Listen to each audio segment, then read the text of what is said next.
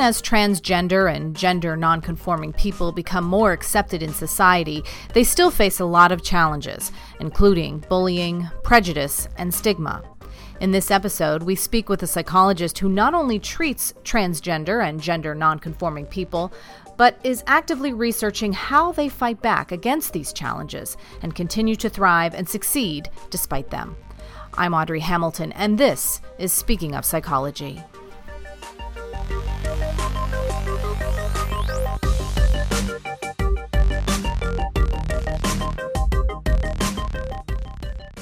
Anneliese Singh is an associate professor at the University of Georgia and co founder of the Georgia Safe Schools Coalition and Trans Resilience Project. Singh's research, practice, and advocacy have centered on the resilience of transgender people, youth, and people of color. She was also on the American Psychological Association's Joint Task Force to develop guidelines for psychological practice with transgender and gender nonconforming clients. Welcome, Dr. Singh. Thank you. It's good to be here. You've been selected to take part in a National Institutes of Health funded study with other researchers to examine how transgender people came to accept their gender identity. Can you talk more about this study? Sure. We're really excited about this study because it's the first longitudinal study that is specifically looking at transgender identity development.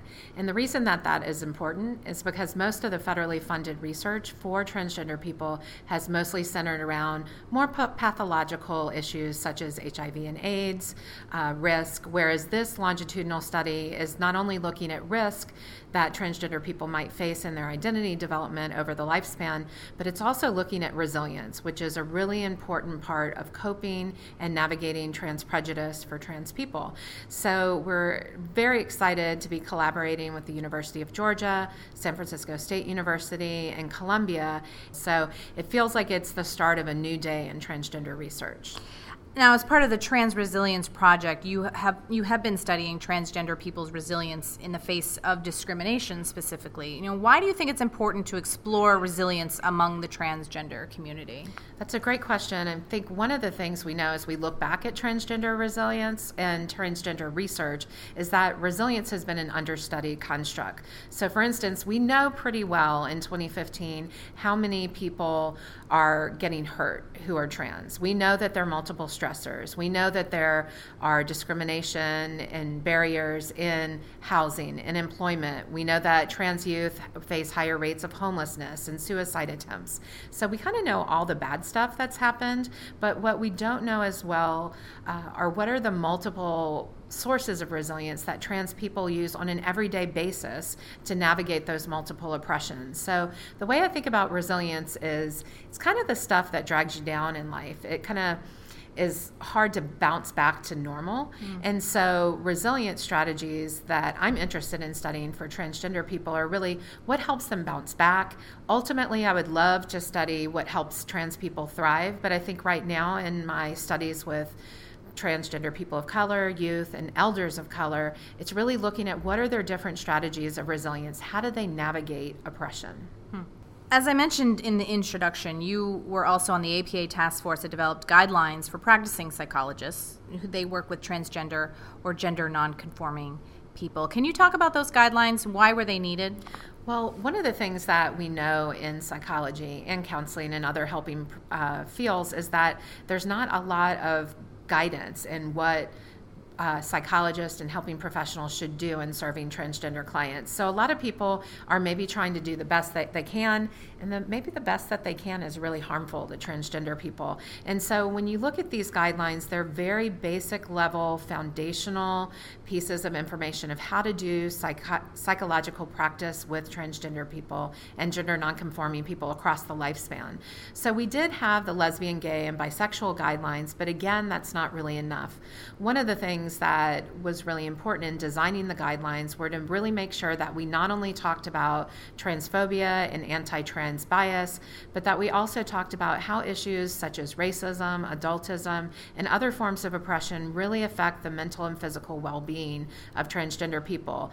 The other good reason that we had for beginning a guideline system in APA for working with transgender people was really to be very clear about what providing affirmative therapy is to transgender people.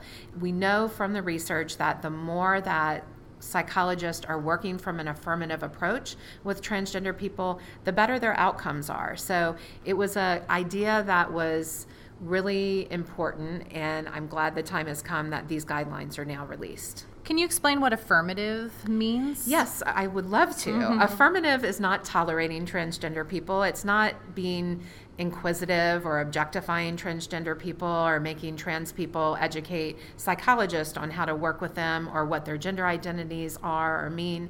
Being affirmative means using the pronouns and the names and the language that really support and empower transgender people. It's understanding that when you're working with transgender people, it's not just asking them what's wrong with their life, but asking them how they are resilient. And being affirmative, a key component is really looking at your own gender. So for psychologists, wanting to be affirmative in their psychological practice with transgender and gender nonconforming people, we have to look at our own gender, what we came to learn about our gender, whether we're a person of color, we're raised to think about gender a certain way, whether we're a person living with a disability and we think about our gender a different way. Just the psycho- psychologist's self reflection on gender is such a key and foundational part of affirmative practice. The other piece of foundational practice in the guidelines is really knowing that transgender people we're not a recent thing. It's not a fad. It's not a trend. Transgender people and gender nonconforming people have existed across time and culture across the globe. What about the mental health and developmental needs of gender questioning youth? This is something you've been hearing a lot about in the news and the media. How are their needs unique? You know, the interesting thing about transgender adults is life can be really challenging, right? Um, but at the same time, when you're working with transgender and gender nonconforming young people, what this group of people has to face additionally is adultism. So adults tend to have power in the lives of young people. We know that. But when you add a gender identity that may or may not be accepted by society and families, then you've got a different situation on your hands. So one of the things that we know for uh, transgender youth and gender nonconforming youth is that family acceptance is a priority. So we know that health outcomes, mental health and physical health outcomes like suicide attempts, depression, substance abuse, homelessness, all those things can really be moderated by family acceptance. At the same time, it can be really challenging to work with families and school in school settings and community settings around these issues because there can be a lot of grief that families experience uh, as they try to navigate their child's gender identity.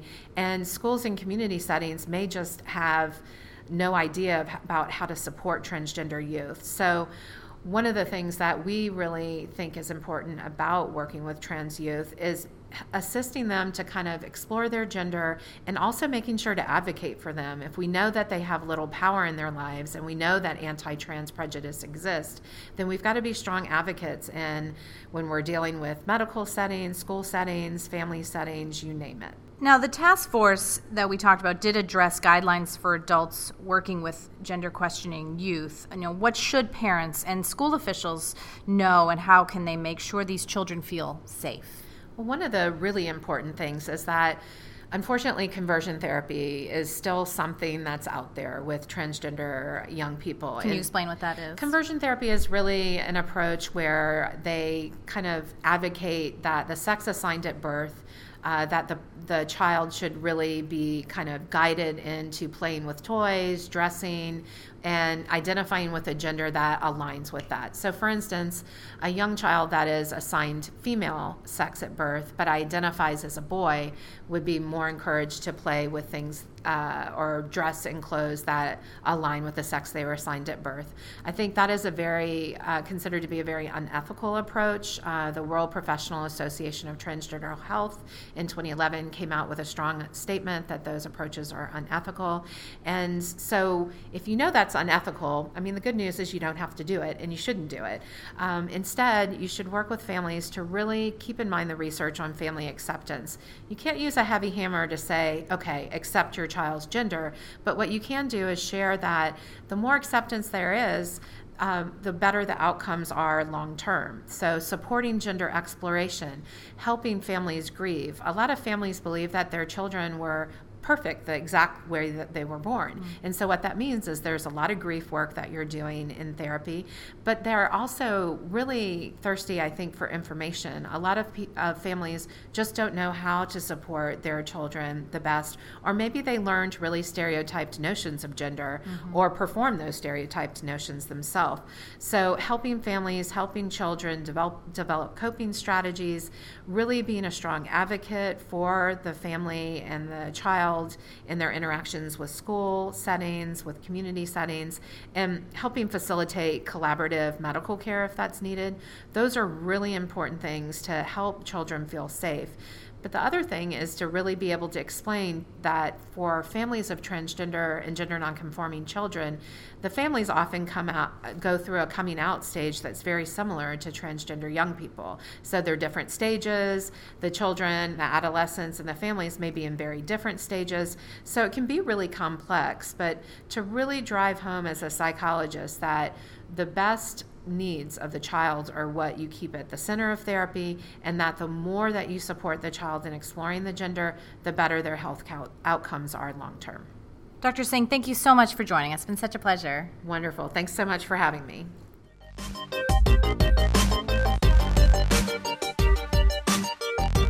For more information and to hear other episodes, go to our website, speakingofpsychology.org. With the American Psychological Association Speaking of Psychology, I'm Audrey Hamilton.